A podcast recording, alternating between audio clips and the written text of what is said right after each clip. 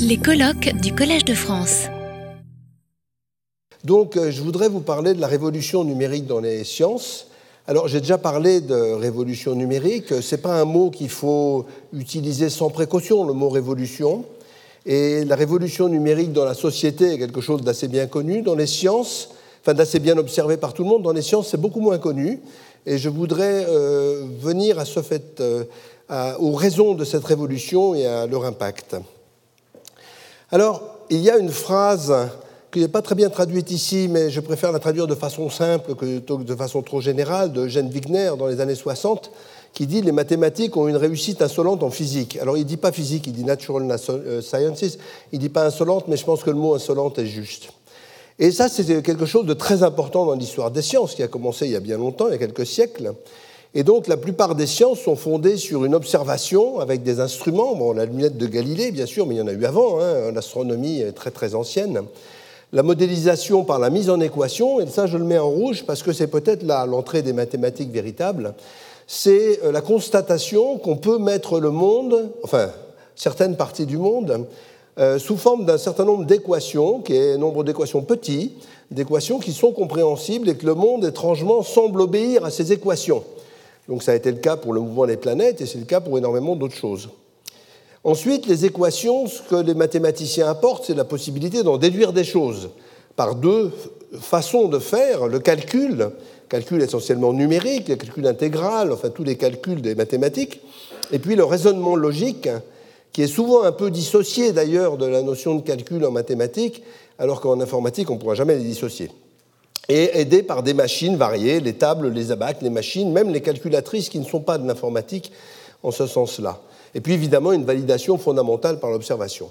Alors ça, ça a connu des, heures de gloire fantastiques, évidemment la découverte de Neptune et des tas de choses comme ça, et ça a atteint un point de, de perfectionnement très grand, mais pas forcément un espace euh, d'application si grand que ça. C'est-à-dire qu'il y a énormément de sciences, il y a énormément de sciences qui n'ont pas été historiquement tellement touchées par ça. Par exemple, la biologie, qui n'a pas été une science extraordinairement mathématisée, et, euh, au même titre que la physique, et d'autres des sciences naturelles de manière générale, euh, les sciences de la vie de manière générale. Alors là, ce que je voudrais développer, c'est que l'informatique aura une réussite encore plus insolente, beaucoup plus insolente en sciences en général, et pas seulement en, euh, en, physique ou dans les sciences dites dures. Euh, pourquoi? Parce qu'il y a tout un, tas, tout un faisceau de raisons qui fait ça. Le premier, c'est la notion d'instrument numérique. Euh, en cumulant physique et informatique, ou quelquefois par l'informatique seule, on verra des exemples, la notion d'instrument s'étend en une notion d'instrument numérique. Euh, il y a beaucoup d'exemples de ça. Par exemple, tous les appareils de, radiographie évoluée, de scan, d'IRM, etc., sont des appareils qui mélangent des concepts physiques très importants avec un calcul informatique. Ce sont des appareils qui sont inutilisables sans les calculs informatiques et de maths appliquées. Ici, je confondrais assez volontiers informatique et mathématiques appliquées, dont, dont la distinction est vraiment très peu claire. Et l'autre chose, c'est la modélisation par mise en calcul de toutes sortes. Mise en calcul, c'est beaucoup plus général que mise en équation. On peut calculer sur des tas d'autres choses que des équations, bien que les équations restent euh, très fondamentales. Mais on peut aussi penser qu'un humain, ça manipule quelques équations, une machine, ça en manipule quelques millions, ce qui est tout à fait différent. Du calcul numérique et logique à très grande échelle, c'est-à-dire que l'unité en informatique est le millier de milliards d'opérations, ce n'est pas l'opération, Ensuite, des très grandes statistiques et du calcul sur l'incertain, qui est certainement une des grandes évolutions actuelles de l'informatique. Euh, je viens de redonner, euh, pour ceux que ça intéresse, je viens de redonner euh, neuf cours du collège, huit cours du collège à Édimbourg en anglais, et il y a un séminaire dessus, le dernier séminaire qui s'appelle Dealing with Uncertainty, qui est assez fantastique, par Chris Bishop, et il faut voir ça. Alors ensuite, je vais pas mal parler de ça, les simulations et les expériences virtuelles qui ne remplace pas les expériences réelles, c'est autre chose. Et puis la visualisation des résultats, qui est un domaine extraordinairement important, parce qu'on ne comprend les choses qu'en les voyant ou en les entendant. Et euh, la visualisation, je vais vous donner des exemples. Bien. On a parlé déjà du travail coopératif à l'échelle mondiale qui ne fait que commencer, hein, et donc qui n'est pas organisé, on ne sait pas encore comment ça marche, mais il va évidemment se passer beaucoup de choses. Et donc, euh, on va avoir des possibilités décuplées. Alors souvent on parle de l'outil informatique. Je pense que c'est un contresens majeur. euh, ou du moins c'est une insuffisance majeure. Ce n'est pas un outil, et on va le voir tout au long de, de cet exposé, j'espère, c'est une modification assez profonde de la façon de penser la science. Certaines sciences, et d'une façon de penser la science, tout n'est pas bouleversé, rassurez-vous. Alors, tout ça, s'est rendu possible par la science informatique elle-même, dont je rappelle une présentation que j'avais donnée ici, euh, l'utilisateur éventuellement qui donne des données, mais éventuellement aussi tout un tas d'appareillages, ici j'ai mis un satellite, et puis les, quatre piliers de l'informatique, information, algorithme, langage et machine, euh, qui vont servir à refabriquer des résultats qui vont soit vers des utilisateurs, les scientifiques, soit vers des instruments. voilà, ça c'est vraiment l'informatique et donc la chaire informatique et sciences numériques. On a tenu à lui donner ce titre pour ne pas restreindre à la seule informatique, qui est aussi un nom de rayon de supermarché en français et qui introduit un certain nombre de confusions, euh, mais, mais bien montrer que son champ d'application est extrêmement vaste, y compris dans les sciences. Alors, ce qui rend l'informatique différente, très différente des autres sciences, c'est son côté jeu de construction. Des autres sciences, euh, la médecine, la biologie, il faut observer la nature, ou la physique, il faut observer la nature, c'est extrêmement compliqué, extrêmement long, en informatique, on n'a pas à faire ça, on construit une nature artificielle. Et donc, on n'a pas la distance qu'il y a, par exemple, dans l'industrie des médicaments, je pense qu'on va en entendre parler juste après, euh, entre l'idée et la réalisation. Les moteurs de recherche, entre l'idée du moteur de recherche et la réalisation du moteur de recherche, il y a eu quelques mois. Ça, ça n'existe pas dans les domaines de médicaments, par exemple. Donc ça, c'est une grande force de l'informatique. C'est aussi une faiblesse parce qu'on peut construire des trucs sans intérêt assez facilement. Il faut tout à fait éviter les bugs, j'en ai longuement parlé, j'en parlerai pas ici, mais je dirais qu'il faut faire extrêmement attention dans l'application de l'informatique aux sciences, que ce n'est pas parce qu'on a écrit un programme qu'il faut croire dans ses résultats. Et euh, en particulier sur la stabilité numérique, il y a beaucoup de problèmes. Alors, la première chose qui est évidente pour tout le monde, c'est Internet et l'application d'Internet. Gérard Fussman en a parlé. Et donc, j'en avais présenté ici, et je voudrais répéter cette présentation, une phrase qui servait autrefois à dire que l'informatique, ça ne servait pas à grand-chose, c'est celle-là. L'ordinateur, on ne sort jamais que ce qu'on y a mis. Ce qui est vrai en quelque sorte, encore que la présentation est très importante. Quand on dit 4 plus 3 égale 7, il n'y a pas plus d'informations dans 7 que dans 4 plus 3, simplement ça se voit mieux. Donc ça c'est extrêmement important.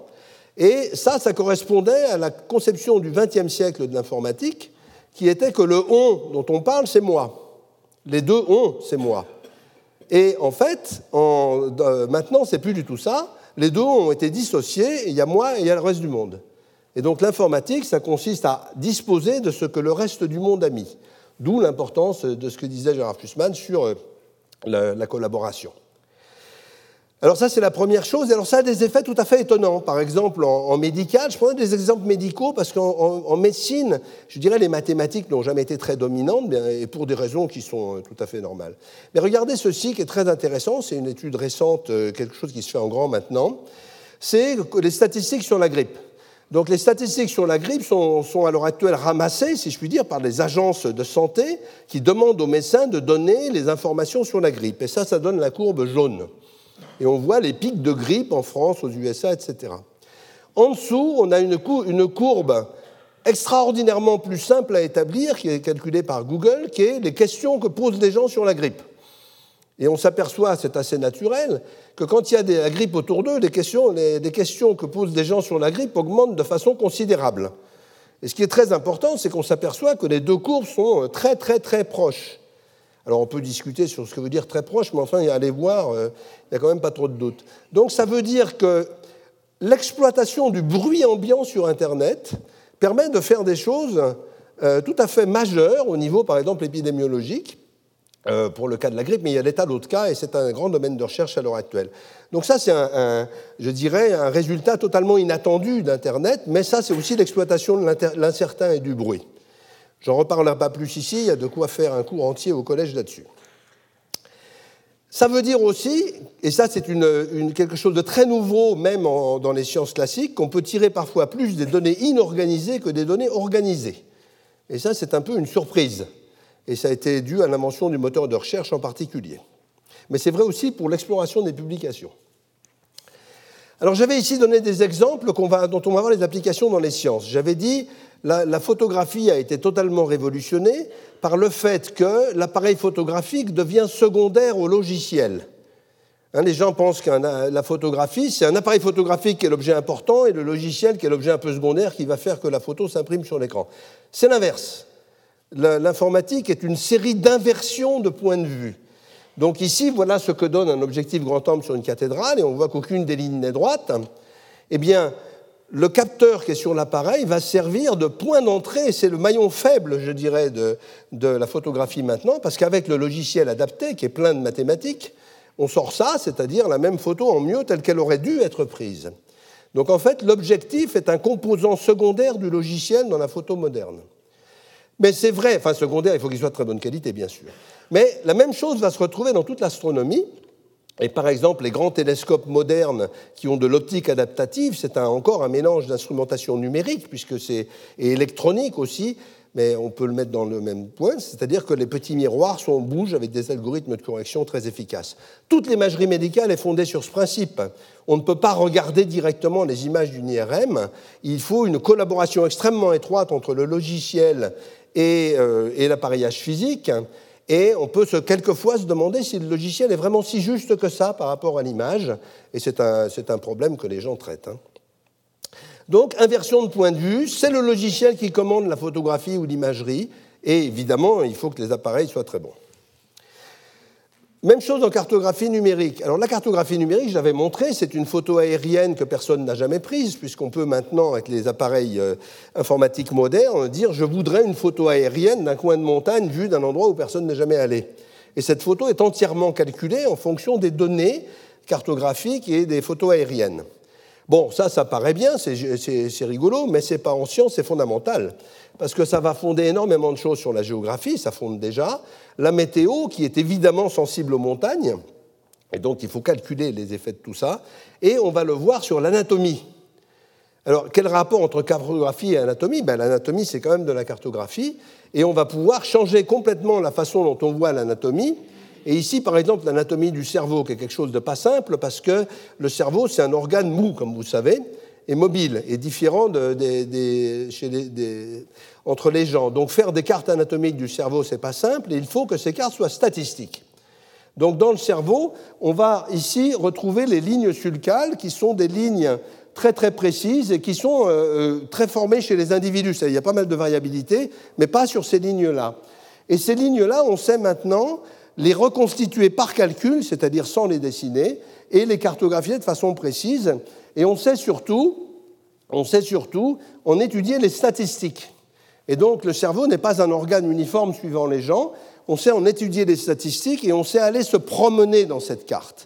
Alors ça, je vais le montrer. On peut même se promener en 3D, c'est-à-dire dans des espaces immersifs, dans des cubes où vous vous promenez à l'intérieur des objets. C'est assez extraordinaire et ça commence à donner des points de vue assez nouveaux. Ça, c'est à la fois de la visualisation, parce que ça donne des idées aux gens qui comprennent le cerveau, qui essaient de comprendre le cerveau, et c'est aussi un instrument majeur qui va servir à des diagnostics, à des prédictions, à des comparaisons. On va pouvoir comparer le cerveau à des cerveaux moyens. Alors, le grand domaine de l'informatique, le plus grand domaine actuel, c'est quand même la simulation et les expériences virtuelles. Il y a eu un exposé ici d'Antoine Georges pour sa leçon inaugurale qui en a longuement parlé. Et euh, je pense que je ne vais pas reprendre les expériences virtuelles en physique, puisqu'il en a parlé, je vais parler d'autres domaines. Alors, si on compare avec la technologie, où l'informatique est reine, par exemple, pour fabriquer un avion, il n'y a pas de maquette d'un avion, c'est des maquettes numériques, le principe euh, est le suivant. Avant la science, quand on faisait un pont, par exemple, on le fabriquait, il cassait, et on recommençait beaucoup de ponts sont tombés. Hein. Euh, avec la science, on a amélioré beaucoup les choses. On a fabriqué les choses, elles sont tombées, mais on a expliqué pourquoi. Et ça, c'était un grand progrès, parce que ça permettait de comprendre les phénomènes. Ça, c'est le côté observation de la science. Et ça permettait de recommencer en mieux. Donc, par exemple, la résistance des matériaux a été inventée exactement pour ça, euh, pour les ponts, mais il y a des tas d'autres domaines où c'est comme ça. Avec la science numérique, ça va être tout à fait différent. On modélise et on simule virtuellement, on casse virtuellement. On explique pourquoi, avec des observations extrêmement riches sur les maquettes virtuelles, et on va recommencer en mieux, et puis on va recommencer euh, jusqu'à ce qu'on arrive à le faire en vrai et que ça casse plus. Donc c'est comme ça qu'on fait déjà les avions. J'en donne un exemple. Un pilote d'avion, on l'entraîne à cracher son avion.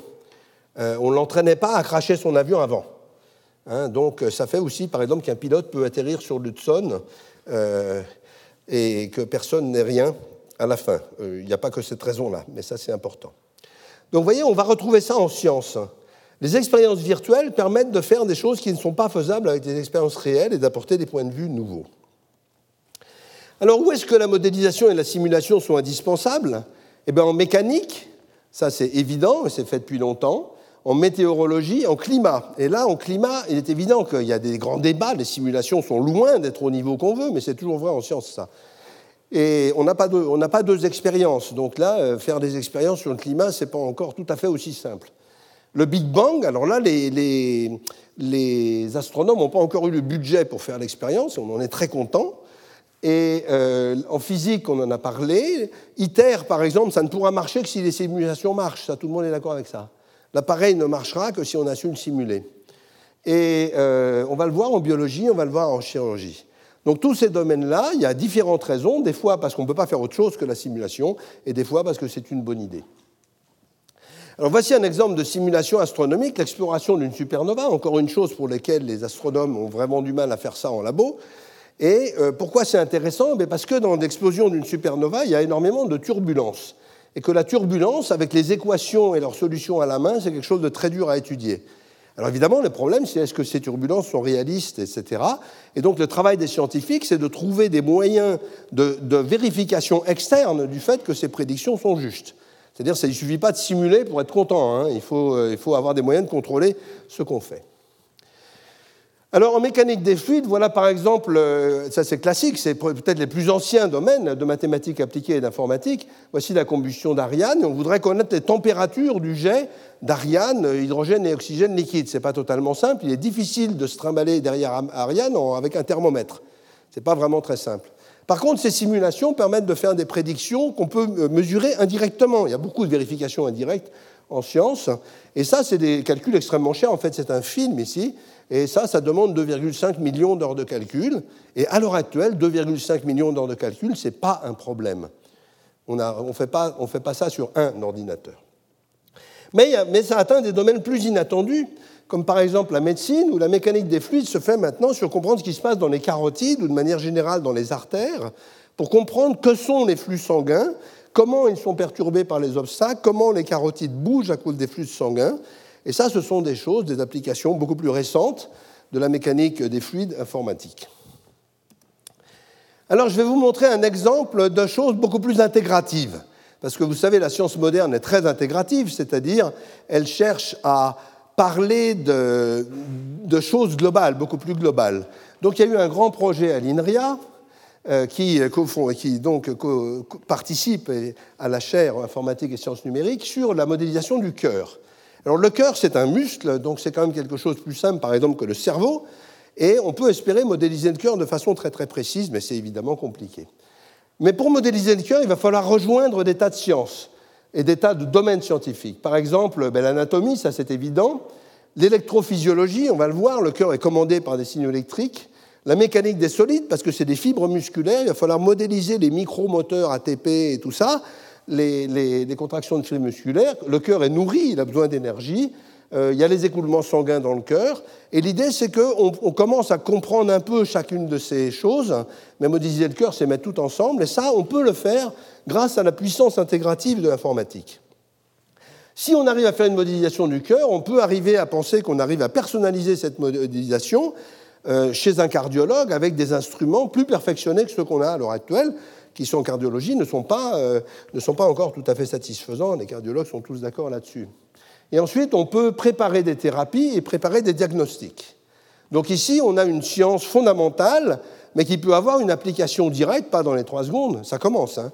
pas dans les trois secondes, bien sûr, mais les sciences n'évoluent pas dans les trois secondes, même si euh, les organismes évoluent dans les trois secondes quelquefois.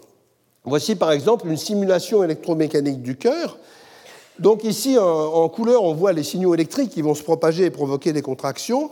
Et dans cette simulation, il y a énormément d'aspects scientifiques. Il y a d'abord la géométrie. On voit que c'est fait avec des triangles. Hein. La géométrie, c'est toujours fait avec des triangles et des ronds. Ça n'a pas changé. On voit qu'à l'intérieur, il y a des fluides. C'est la mécanique des fluides. Donc il y a, une, ça va chasser des fluides. On n'a pas marqué les valves ici, je vais vous les montrer après. Il y a des torsions qui se font à cause justement des valves. Et il y a énormément de paramètres. Bon, celle-là, pas, on fait mieux que ça maintenant, mais celle-là, je l'ai depuis longtemps et elle marche, donc je m'en sers. Et on va pouvoir aller beaucoup plus loin. Alors voilà des problèmes plus durs, par exemple la modélisation des valves, qui sont des objets en mouvement compliqué. Ça, ce n'est pas encore extraordinairement satisfaisant. Mais vous voyez ici l'importance de la visualisation. Et, l'informatique, une de ses grandes forces à l'heure actuelle, c'est la visualisation. Et donc de faire des choses en 3D, je pense que je ne suis pas médecin, on pourra avoir le contrôle de médecin après, mais je pense que c'est des choses qui permettent de voir les choses de façon tout à fait différente, parce que voir le 3D en pensée, c'est quand même assez dur. Alors voici un exemple d'application, ce sont des choses réelles. C'est ici une déformation du cœur euh, chez un enfant, et on voit que cette déformation du cœur, bon, on n'a pas envie de trop de la garder, et ce sont des choses qui sont solubles chirurgicalement en coupant au bon endroit. Mais c'est quoi le bon endroit? Voilà une question à laquelle la modélisation tente de répondre. Et donc ce qu'on tente de faire, pardon, ce qu'on tente de faire, désolé, je sais pas si j'ai dû pas toucher le bon la bonne chose, voilà. Ce qu'on tente de faire, c'est de prévoir le rendement du cœur après l'opération. Et ça, ben, avec les modèles, ben, plus les modèles avancent, plus on comprend. On peut aussi prévoir, on peut aussi d'ailleurs simuler l'opération elle-même. Et un des buts est bien entendu que l'opération soit faite par un robot, parce que les robots sont beaucoup plus précis pour faire ce genre de choses. Et donc, euh, à ce moment-là, ça devient différent. Alors, j'ai parlé de biologie humaine, mais quelque chose d'extrêmement intéressant, c'est la biologie végétale. Et la biologie végétale, ici, vous avez la simulation d'un arbre. Je ne sais pas ce que j'ai fait à ma machine, mais c'est moi, hein, ce n'est pas elle. Euh, la simulation d'un arbre. Vous avez un pommier en train de pousser ici. Et ce pommier, vous allez le voir pousser à travers plusieurs années. Donc ici, les feuilles sortent, ici, on arrive à l'automne, euh, l'hiver, voilà le printemps suivant, les feuilles sortent, et puis vous allez voir les fruits arriver, etc. Et donc une simulation comme ça, n'est pas juste pour faire joli, c'est pour dire au fond c'est quoi un arbre? On sait décrire les arbres, on sait cataloguer les arbres, on sait comparer les arbres. Il y a des choses qu'on ne sait pas, par exemple pourquoi les feuilles sont plates, c'est pas encore très bien compris. Mais par contre, l'idée c'est combien de paramètres faut-il pour décrire un arbre? Et par exemple, pour décrire, là, ils arrivent très bien à décrire énormément d'espèces de pommiers. Ils n'arrivent pas à décrire les pommiers et les abricotiers de façon uniforme, ça viendra peut-être. Et donc, c'est quoi un arbre? Ben, Pour un arbre comme ça, il y a à l'heure actuelle à peu près 70 paramètres qui servent à décrire un arbre. Et donc là, il y a des modèles mixtes, des modèles de croissance. Donc on modélise la croissance du méristème, la croissance des bourgeons. On modélise euh, l'aléatoire. Là, il n'y a pas encore assez d'environnement dans ces arbres-là. On modélise la flexion des branches en fonction de la gravité. Euh, c'est un gros boulot. Mais l'enjeu, c'est ne pas décrire les arbres, mais véritablement comprendre le système d'information qui fait qu'un arbre pousse et qui est caché dans la biologie, bien sûr. Alors, il y a les neurosciences qui sont quelque chose d'absolument fondamental à l'heure actuelle, qui évoluent énormément, et donc euh, les moyens physiques nouveaux, c'est-à-dire d'aller voir le cerveau en fonctionnement, d'aller mesurer ce qui se passe avec des électrodes, avec des imageries, etc., permettent d'avoir des, moyens de recherche nouveaux au niveau euh, instrumentale et donc d'aborder des questions nouvelles. Par exemple, comment l'information est-elle gérée par le cerveau? Le cerveau, c'est une machine à information, l'ordinateur aussi, il ne marche pas du tout pareil. Et comment le cerveau est géré? Il y a deux intérêts de ça. Le premier, c'est de comprendre le cerveau. Le deuxième, c'est de comprendre comment on pourrait changer les choses pour l'informatique elle-même. Le, cerveau humain et l'ordinateur sont aussi opposés que possible. L'ordinateur est extraordinairement rapide et totalement bête. Le cerveau humain n'est pas très rapide et très très malin. Euh, est-ce que ce, gouffre est condamné à être comme ça? C'est pas évident. Je parlais de manipulation de l'incertain et typiquement le neuromimétisme est un des moyens euh, explorés par la recherche. Il hein. ne faut pas croire que ça va marcher dans deux ans, comme on vous le dit dans certains journaux. Exploré par la recherche pour ça. Et pour simuler le fonctionnement cortical, euh, bah, il y a pas mal de, choses qui se font. J'étais hier à une thèse euh, à, unique, au CNRS à Gif-sur-Yvette, qui parlait de ça, et il y a eu un grand congrès ici sur le projet Facets, qui, qui, fait ça et qui, par exemple, essaie de fabriquer une machine informatique qui est analogique, ça c'est un neurone en silicium, et qui essaie de simuler le fonctionnement cortical. Alors évidemment, il faut rester modeste, le cerveau c'est très gros, mais ces machines, par, exemple, peuvent aller 10 000 fois plus vite que les neurones, que les vrais neurones. Donc c'est intéressant pour la simulation. Donc euh, comprendre le cerveau, c'est évidemment un très grand enjeu. Il y en a pour super longtemps. Et euh, ça se fera par collaboration entre biologistes et informatiques. Il n'y a aucun choix là-dessus. Alors les mathématiques elles-mêmes sont touchées. J'avais donné cet exemple. Euh, ça a commencé par ça. Je dirais, ça fait longtemps que les, que les informaticiens s'intéressent aux mathématiques. Mais euh, le théorème des quatre couleurs qui dit qu'on peut colorier toute carte de tout pays avec quatre couleurs seulement, de telle manière à ce que deux États qui aient une frontière commune, qui ne soit pas réduite à un point, ne soient pas de la même couleur théorème euh, postulé par Guthrie en 1852 et plus ou moins prouvé par Appel et Haken en 1976. Pourquoi je dis plus ou moins? Parce que la preuve est en deux morceaux, un papier de mathématiques euh, qui n'a pas été contesté, disant qu'on peut se ramener à un nombre de cas finis et l'étude informatique de ces cas finis. Et beaucoup de mathématiciens, et d'ailleurs à une certaine raison, ont dit mais comment est-ce qu'on croirait à l'étude informatique des cas finis? D'accord Qui c'est qui nous prouve que l'ordinateur n'a pas fait une bêtise euh, sur le trajet? Alors, Georges Gontier, enfin c'est un des grands événements du sujet, Georges Gontier en 2005 a fait une preuve dans un système qui s'appelle COQ, un système français euh, extrêmement évolué sur la, la, logique formelle et la preuve mathématique, a pu démontrer complètement ce théorème, mais véritablement de façon incontestable, mathématiquement incontestable et informatiquement incontestable. Et la chose intéressante, c'est qu'il n'y avait pas de problème là où les mathématiciens soupçonnaient qu'il pouvait y en avoir, c'est-à-dire dans les cartes. Par contre, il y avait de vrais problèmes dans le papier mathématique. C'est-à-dire qu'il y avait des théorèmes et des lemmes où il y avait marqué euh, preuve omise évidente mais longue. Et ben, il a juste fallu repenser complètement la topologie discrète et des choses comme ça. Les preuves étaient tout à fait difficiles. Elles étaient juste vraies, ce qui, intéresse le plus les mathématiciens, mais ce n'était pas vrai. Et ça a introduit une nouvelle discipline, qui est ce que j'appelle le génie logicien, qui est de faire des mathématiques vraiment formelles. Et Georges Gontier et son équipe s'intéressent maintenant à la classification des groupes finis, ce qui est évidemment d'une autre stature que le théorème des quatre couleurs. Et ce n'est pas fini non plus, mais la recherche s'est faite pour être jamais finie. Alors, conclusion, L'informatique a été longtemps conçue comme une aide aux scientifiques. Il faut arrêter ça. C'est véritablement un changement de point, un changement de, point de vue. Euh, elle induit de nouvelles façons de penser. On ne peut pas utiliser correctement l'informatique si on fait semblant que c'est une grande calculette. C'est pas ça. C'est un changement de point de vue sur, euh, sur les sciences et le monde. Elle prolonge les mathématiques et étend leur domaine. Euh, c'est tout à fait quand même de la même nature que les mathématiques et c'est pour ça que ça touche autant de sujets sauf que ça en touche plus parce que c'est quand même de nature plus mécanique. Les scientifiques de demain resteront-ils réellement efficaces sans apprendre la vraie science informatique? Ça, c'est une vraie question que j'ai posée à plusieurs reprises ici, dont la solution n'a pas encore beaucoup bougé, mais je ne pense pas qu'on puisse faire de la science informatique vraiment vraie si on ne sait pas un minimum de ce que c'est. Et euh, c'est vrai aussi pour les informaticiens qui font de la science dans l'autre sens mais je pense que là-dessus, euh, nous ne sommes pas spécialement en avance dans notre pays. Je voudrais juste vous montrer euh, quelque chose, s'il me reste une minute, pour la visualisation. Euh, voici deux films que j'estime absolument remarquables, mais s'il y a des biologistes dans la salle, ils en sauront plus que moi. Ce sont des films sur la réplication de l'ADN, et donc ça c'est en temps réel, c'est-à-dire c'est la vitesse exacte à laquelle les choses se passent dans les cellules que connaissent les biologistes. Et donc vous voyez les systèmes de, réplication en œuvre ici. Ça manque un peu de contraste, je pourrais peut-être l'éclaircir, mais on va, on va, en voir une autre ici. Et l'autre, c'est la transcription de l'ADN, qui est donc quelque chose de, tout à fait différent. Et ces films sont vraiment faits par des biologistes, en fonction de données biologistes, mais je pense qu'ils donnent une vue de la chose. Vous allez voir, le, le transcripteur est en train de se former là, et ensuite il va partir. Tac, il est parti euh, sur l'écran de droite. Et donc, il se promène sur le brin avec exactement la vitesse réelle, c'est-à-dire le, nombre de nucléotides par seconde qu'il faut. Donc ça, ce sont des choses qui maintenant sont un peu haut de gamme, mais qui vont devenir totalement standards. Alors je pense qu'au niveau enseignement, c'est beaucoup plus intéressant d'expliquer les choses comme ça que par des dessins euh, statiques, à condition que ce soit juste, ça, je n'ai pas la compétence pour le juger, et que même au niveau recherche, ça donne des points de vue tout à fait différents.